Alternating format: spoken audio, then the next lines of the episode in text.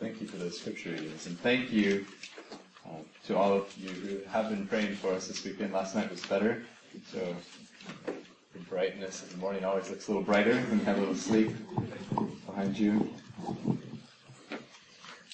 And I would echo just uh, before I start uh, some of Roger's comments, but as an outsider, one who's uh, just come in this weekend with you, uh, it's been a real privilege and pleasure to have some conversations and get the feel for uh, at least a little bit uh, the different congregations that are um, that make up this church.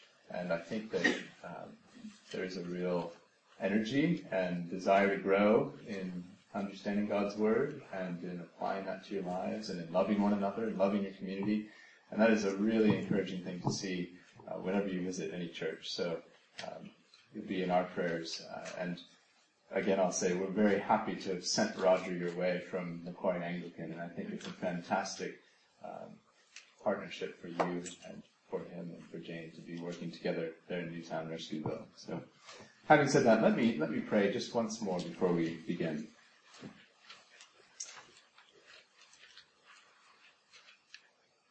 God and Father of our Lord Jesus Christ, we ask now that you would open our hearts, soften our hearts, prick our ears, help us to be attentive and thoughtful, and most of all, we ask that your Holy Spirit would take the word and plant it in our hearts and minds, that it might grow and bear fruit there, and that we would be encouraged as we fix our eyes upon Jesus, in whose name we pray.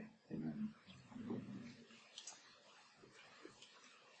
So, I hadn't really thought about this as I was uh, proposing these uh, bits of Hebrews to speak to you about, but it works out really nicely for me. How many of you saw the Olympics recently? I'm sure you, you tuned into at least some of the Olympics. Um, it was a first Olympics for our boys to be aware of, and it, for that reason, it was really fun for us to watch as well. It was also um, interesting to watch the Olympics living here rather than living in the U.S. And there were only a few times when that actually came to a head, and the boys kind of looked at us, wondering who they should be cheering for, whether the U.S. or Australia. But we we all enjoyed, I think, as you would have uh, watching especially some of the victories on the, in the track and field, the athletics. And uh, Sally Pearson, right, was great. How many of you saw her? Sorry, stop. there we go. There we go. There's the American. Okay. So, so, thank you. How many of you saw the, the gold medal race in, in the hurdles? It was a fantastic race, wasn't it? And, and you and you saw uh, you also saw, if you watched the opening ceremony, that, that wonderful stadium and the stands with everyone gathered around and uh, just packed out. And then the race and the energy of that race, and then watching as she crossed the finish line and won the goal, and the focus there, especially I think for her, uh, really evident, written in her face, this focus you know, as they, as the cameras are always in their faces these days, they kind of pan across as they're announcing and you get right in their face. For her, it was always this focus. There wasn't the kind of smile and the same waving to, the, at least from what I saw, she was very focused, looking at that finish line, and you could tell uh, she was in the moment, in the race, fixing her eyes on the goal. And I think that is a wonderful image for us of what this passage is about this morning. Because this passage calls us to do one thing, and to do it as well as we possibly can, and that is to run to run, to run the race of the Christian life, and to run it in a certain way. And so uh, you have there in your handouts this morning uh, where we're going to go. But the big idea that I really hope you take away from this passage, and I hope that we can connect it to those that we looked at yesterday, is this. We are exhorted by God's word to run the exhausting race of faithful Christian living with the eyes of faith fixed firmly upon Jesus. So run. It's a tiring race, but run it to the best of your ability with your eyes fixed on our Lord and Savior, Jesus Christ. That is the entire message of this section that we're going to unpack this morning. We're going to do that by looking at three different aspects that the verses hold in front of us. The first is if we're to run this race and run it in this way, there are some challenges. So what are the challenges that we face as we run the race? Secondly, it's a race that calls for strategy. Uh, it is, as we will see, not a sprint. It's not 110 meters. It's not even 400 meters. It's, it's a lifetime. It's an ultra marathon. It's a long race. And it calls for a strategy. And finally, we'll have a look at the goal. What is that finish line? The end of the race towards which we are running. Why are we running this race? Why are we called to run in this way? We're called to run this race. So let's look first at the challenges that we face as we run the race of the Christian life. There are, our passage tells us in verse 1, there are things that challenge us, that threaten to prevent us from running the race in the way we ought to. We are, as we run the race, to lay aside, verse 1 says, every weight and every sin which clings so closely. The idea of the Olympics, of course, is not just a modern idea, it's an ancient idea. And so for these first century Christians, many of them would have been aware of, if not the Olympic Games, other games, athletic games of this sort of style that were in cities around the ancient world where you gathered in these huge stadiums and you watched the runners run. And they also knew that to qualify, athletes had to be the best in the Mediterranean world. And they trained just like our modern athletes do. They trained with weights. They trained with practice. But when it came to race day, they laid aside those weights. They laid aside the things that helped them prepare for the race so that they were, actually they were stripped bare. They had nothing entangling them so that they could run as fast as possible along the course that was set for them. Because there's a difference, isn't there, between training and a race. If any of you have been involved in athletics, particularly if any of you have been runners of any kind, you know that there is a difference between training and a race. There's a mental difference, there's a physical difference. You've got to have your head in the game. You've got to keep your focus. And you've got to have prepared your body so that it can do what you want it to do when you begin that race. That's the same sense that our passage brings to us in verse 1. Now, we saw yesterday, however, some of the benefits that help us to prepare as we train. Hebrews has pointed us to not only the finished work of Jesus in his life and death and resurrection, it's also pointed us to Jesus' current seat in heaven from which he can exercise his power and his ministry for us.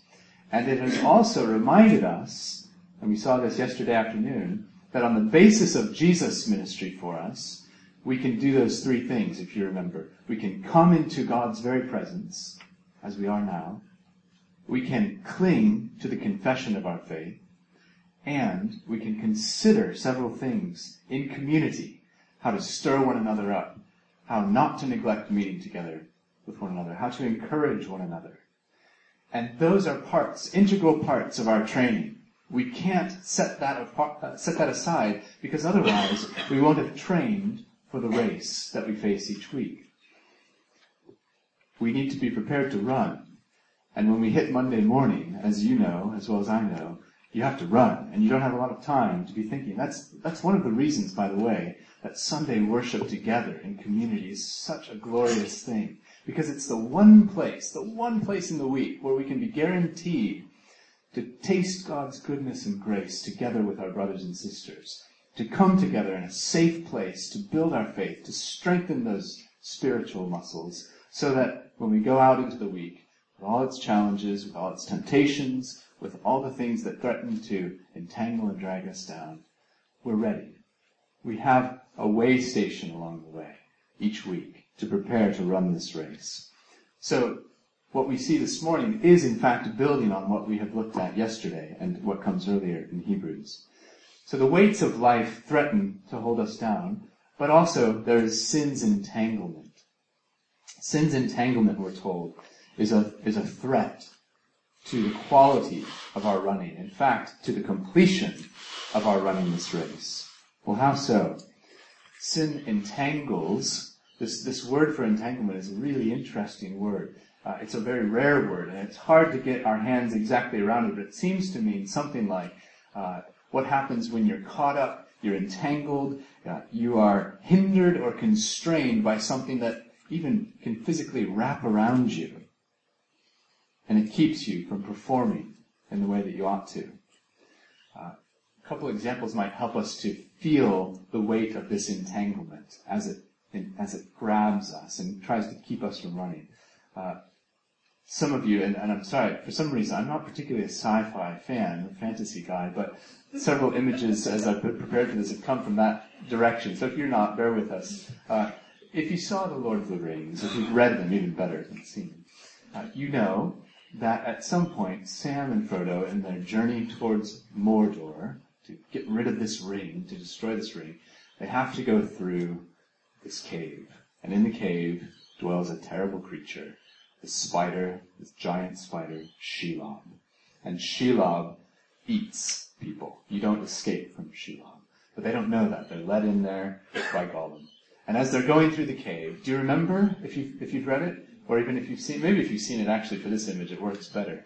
Uh, as they're going through the cave, Gollum abandons them. They hear sounds, they know something's coming, so they start to try to escape. They start to try to run. But as they run, they're entangled, aren't they?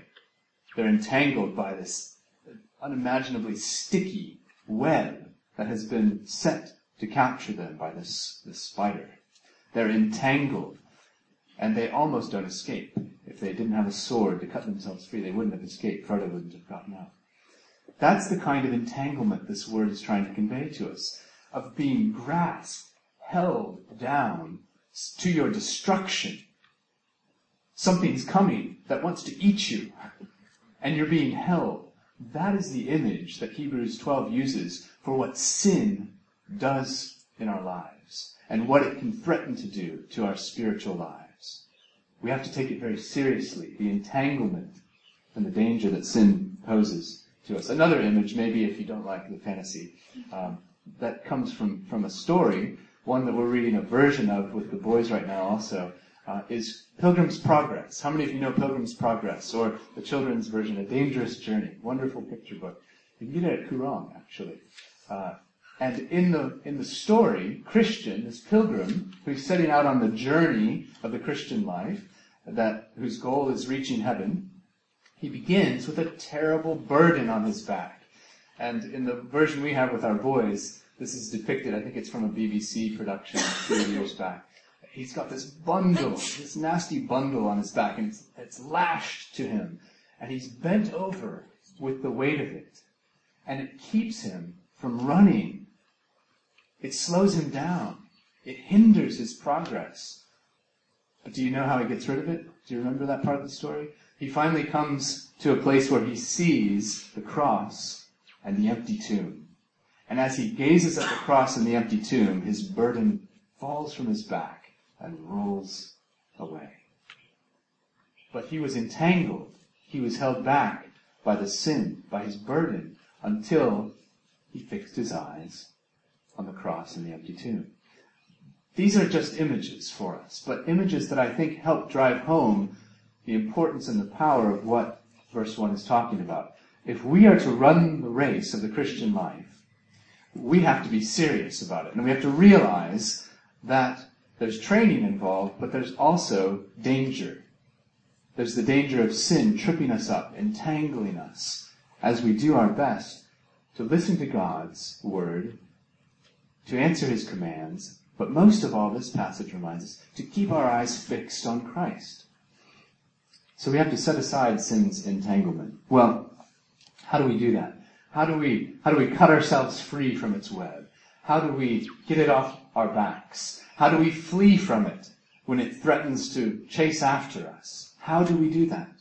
Well, there's a strategy.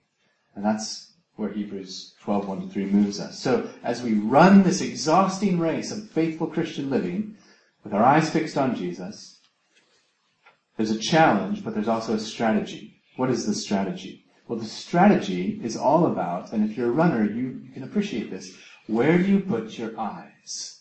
Where are your eyes focused? I used to be a cross country runner. You can probably tell I wasn't an American football player ever. Never. Uh, did a little baseball, but I was a runner. And as a runner, especially as a long distance runner, you have to be prepared for perseverance, for endurance, when your body rebels in those later miles, when your muscles are screaming at you, when you know you've got to catch that guy right up ahead of you, but you feel like you can't. Well, what do you do? Well, my coach, I had a great coach, and one of his uh, repeated mantras to us was, keep your eyes on the back of his head.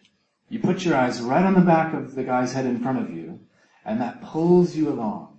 I've, been told that cyclists have something similar, you know, as you draft in behind the person in front of you. But I think, in my experience, this race uh, and running, it works really nicely because as you fix your eyes there, and you fix your attention on where you need to go, and with whom you need to keep up with, it pulls you along, even after your body really shouldn't be able to do what it's doing any longer.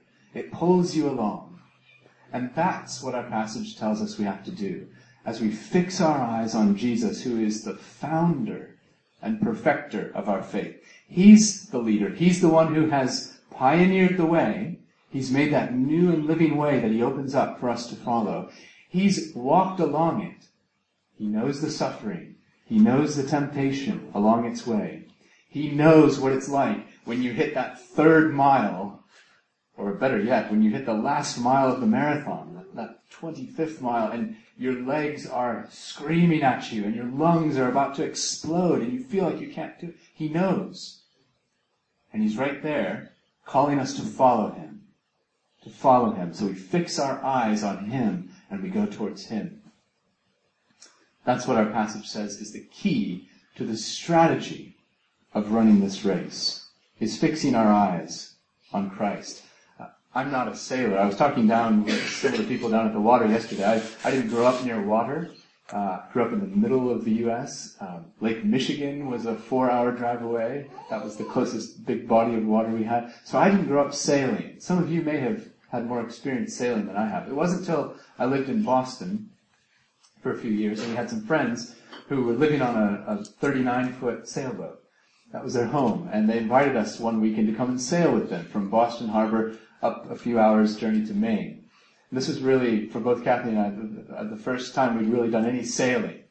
And so we got out and it was pretty choppy water. And for the first, you know, for first sailors, it was a bit of a challenge. Uh, but as they told us, and as you all know if you've sailed, where do you keep your eyes if you're starting to feel a bit queasy? You want to keep your eyes, I was told, on the horizon. Because as you fix your eyes on that fixed point, it all equilibrates just a little bit, just enough to keep you going from losing it. It's another image for us of the power of fixing our eyes on a point, on a goal, on a person, in the case of Hebrews, so that we can keep going in this difficult race of the Christian life. Well, how do we fix our eyes on someone that we can't see? How do you do that? We spoke a little bit yesterday about this idea that Jesus has gone, as Hebrews 10 tells us, into the invisible heavens. He's passed through the curtain into the true tent, into God's throne room itself. That's where He is. That's where He, he invites us to draw near. That's where He calls us to come. But we can't see that yet. We don't see it yet with these eyes. What we do see it with, Hebrews tells us, is with the eyes of faith. So the strategy for fixing our eyes on Jesus is to look to him with the eyes of faith. Alright? That's a nice sounding phrase, perhaps, but what does that mean? Well, let's go back to Hebrews chapter 11, which we've had to skip over.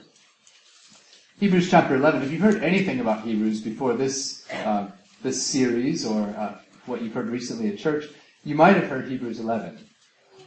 Hebrews 11 is that famous listing of all the heroes, the Old Testament heroes of faith, and the way that they persevered by fixing their eyes on the promised uh, future city of God, we're told. But right at the beginning of chapter 11, we get a nice statement about what faith is, don't we, in, in 11.1. Now faith is the assurance of things hoped for, the conviction of things not seen. See, God knows that it's difficult for us to have to fix our eyes on something that we can't see. But as we fix the eyes of our faith on Jesus, on what God's Word tells us about what Jesus has done for us, what He is doing for us, what God's Word tells us about what He has promised and cannot lie or break in His promise, that is how we begin to fix on what is unseen. And Hebrews says that's what fixing the eyes of our faith on Jesus means. It means having a conviction, an assurance, even though we can't see the thing that we're looking at, the thing that is promised. Okay, well fine. That gets us a bit further. But it's still a bit tricky, I think, when you start to unpack this practically. How do I do this day to day? How do I fix my eyes and have an assurance about something that's invisible that I can't see? And here, as we set Hebrews within the context of the scriptures generally, I think we see one of the paradoxes. It's a beautiful paradox, and it's an important one about the Christian life. The way you fix your eyes on Jesus, scripture tells us, is with your ears. You look with your ears. So, we read in Romans chapter 10 verse 17 that faith comes by hearing and hearing the Word of God. If we want to fix the eyes of our faith on God's promises, on Christ's ministry, on Christ's person and work, we have to do that with our ears. We can't do it with these human eyes, but we can with our ears. Because we hear God's Word proclaiming this promise and these truths to us. So the way that we are looking ahead of ourselves in this race is actually looking with our ears we have to have open ears and we have to constantly be listening to what God's Word is promising to us. That takes us back round to chapter 1, doesn't it? Why it's so important that we realize that God has spoken.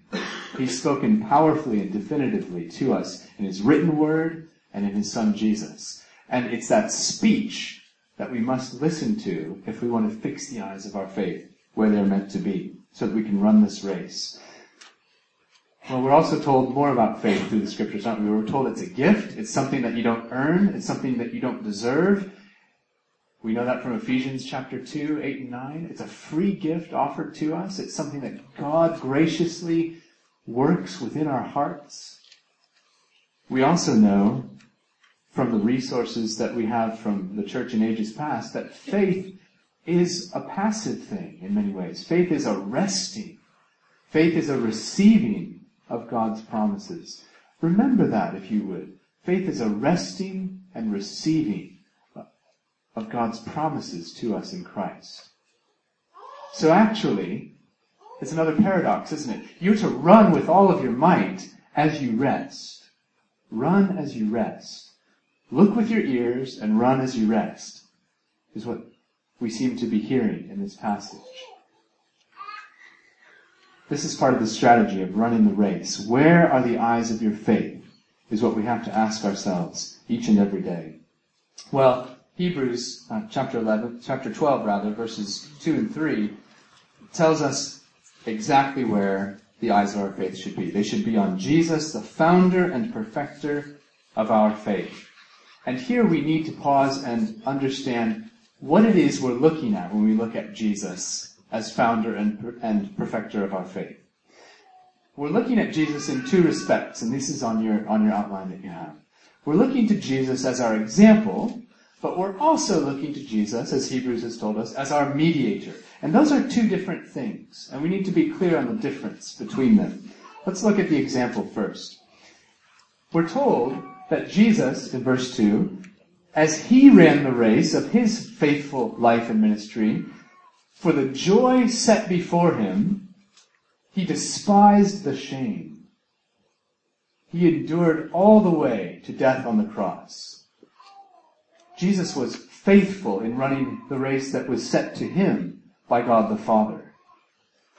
And as we look to Jesus in that faithful perseverance, that endurance through suffering, through persecution, through rejection, even by his own family at times, through physical and emotional and mental suffering that he underwent during his life. we see an example, we see a shining example for us of what it means to run the race with perseverance. We look to Jesus as an example.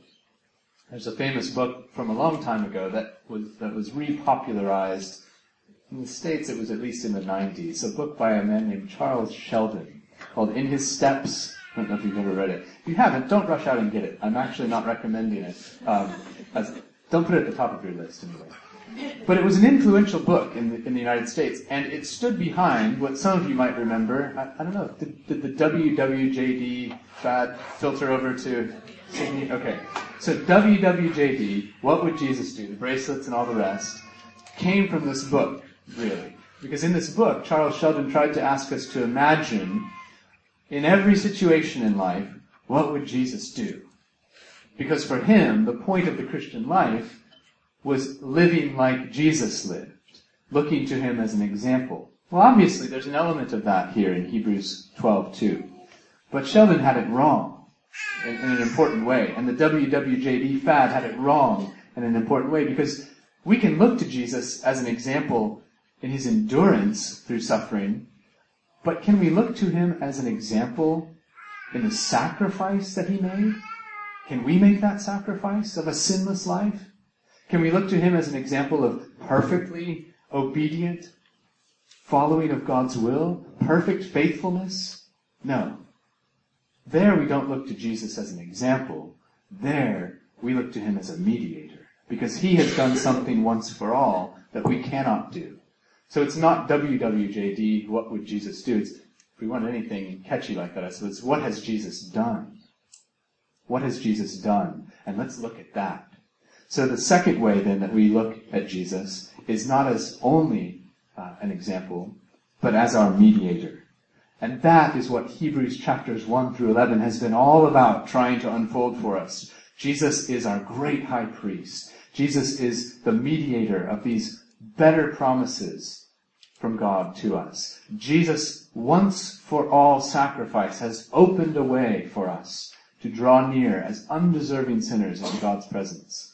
That's what we look to when we look to Jesus as our mediator.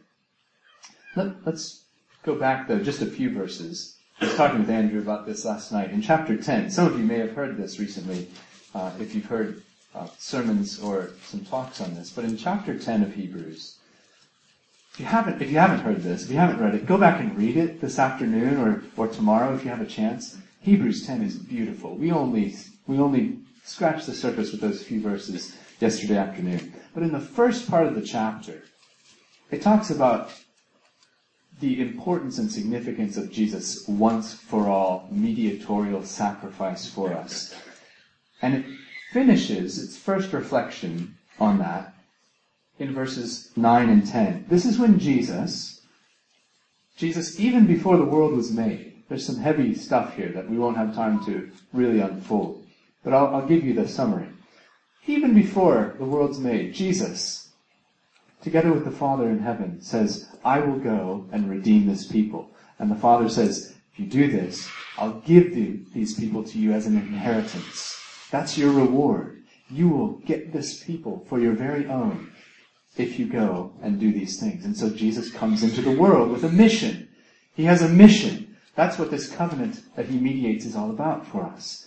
And his mission is to do what we couldn't do for ourselves, to obey those commands of God perfectly, and to make sacrifice for sin perfectly. So Hebrews 10, 9 and 10 summarizes all of that for us by saying, when Jesus entered the world, he said, Behold, I have come to do your will. And then in verse 10, and by that will we have been sanctified through the offering of the body of Jesus Christ. And here's the great phrase from Hebrews. Once for all. Once for all. So when we fix our eyes on Jesus as our mediator, we're looking at the one who has perfectly performed once for all. Our race you might have seen, uh, I, forget, I forget the American athlete, the woman who, who stumbled again in her race. Did you see that one? Oh, it was, it was tragic. She was on the second last lap, I think, and she fell, completely fell out of the race. Well, guess what? You're going to fall You're going to fall. We know that we fall in this race. But it's not about perfect performance. It's about getting up and continuing. It's about not lying there. It's about not getting knocked off the track. It's about moving forward even when you fall. Because Jesus already ran the race without falling. He ran it in world record time. He set the standard. We don't have to do that. He has done it for us. We fix our eyes on what He has done once for all. That's the strategy. So where are our eyes? We've got challenges, things that threaten to entangle us, but we have a strategy as we run this race. We look with the eyes of faith toward Jesus and His work. And there's finally a goal to this race. There's a finish line that we can glimpse in the distance that God's Word describes for us, a reason for running this race as we run this very exhausting race of the Christian life. We mentioned earlier, it's more like an ultra marathon, really, than a sprint. It's something that's exhausting, it's lifelong. Where we lived uh, just before coming to Sydney was in Indianapolis, Indiana. I don't remember if that came out in the interview earlier.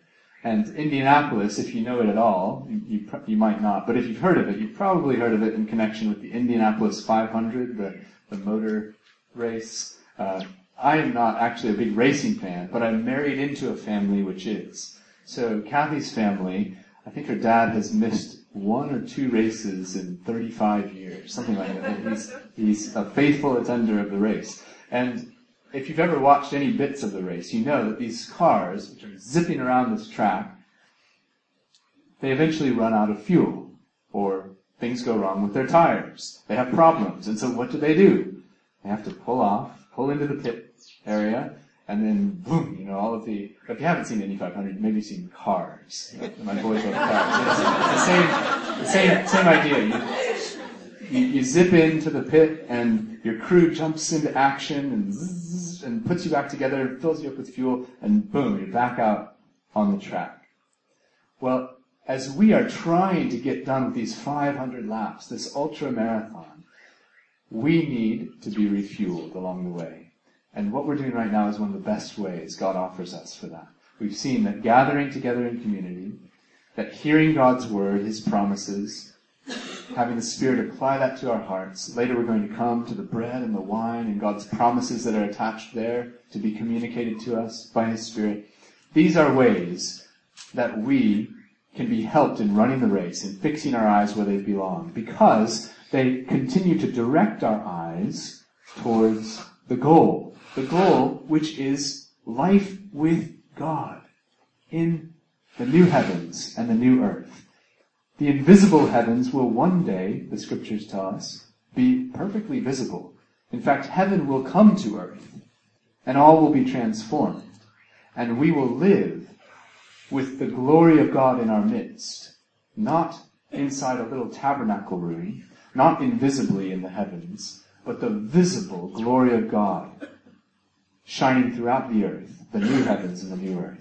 That's the goal. Heavens and earth transformed. And that is what we're running towards. We're running towards the wonderful blessing of life in that new creation. And that's a race worth running. So we want to make sure that we get to the goal, that we don't, like the Israelites in chapters 3 and 4 of Hebrews, fall away and fail to enter his rest to enter the new creation. And so as we work our, uh, work our way towards the goal, Hebrews 12.3 gives us reminders of how we can do that. Back to chapter 12. As we look to Jesus, who himself set that goal of joy before him, the joy of having a people for his very own, the joy of honoring his Father, he was able to despise the shame and then take his seat at the right hand of the throne of God. So we end up where we began. Jesus sat down. The way he sat down, the way he got to that end goal was his own faithful work. And we, looking to him, follow in his train as we also strive to enter God's perfect rest.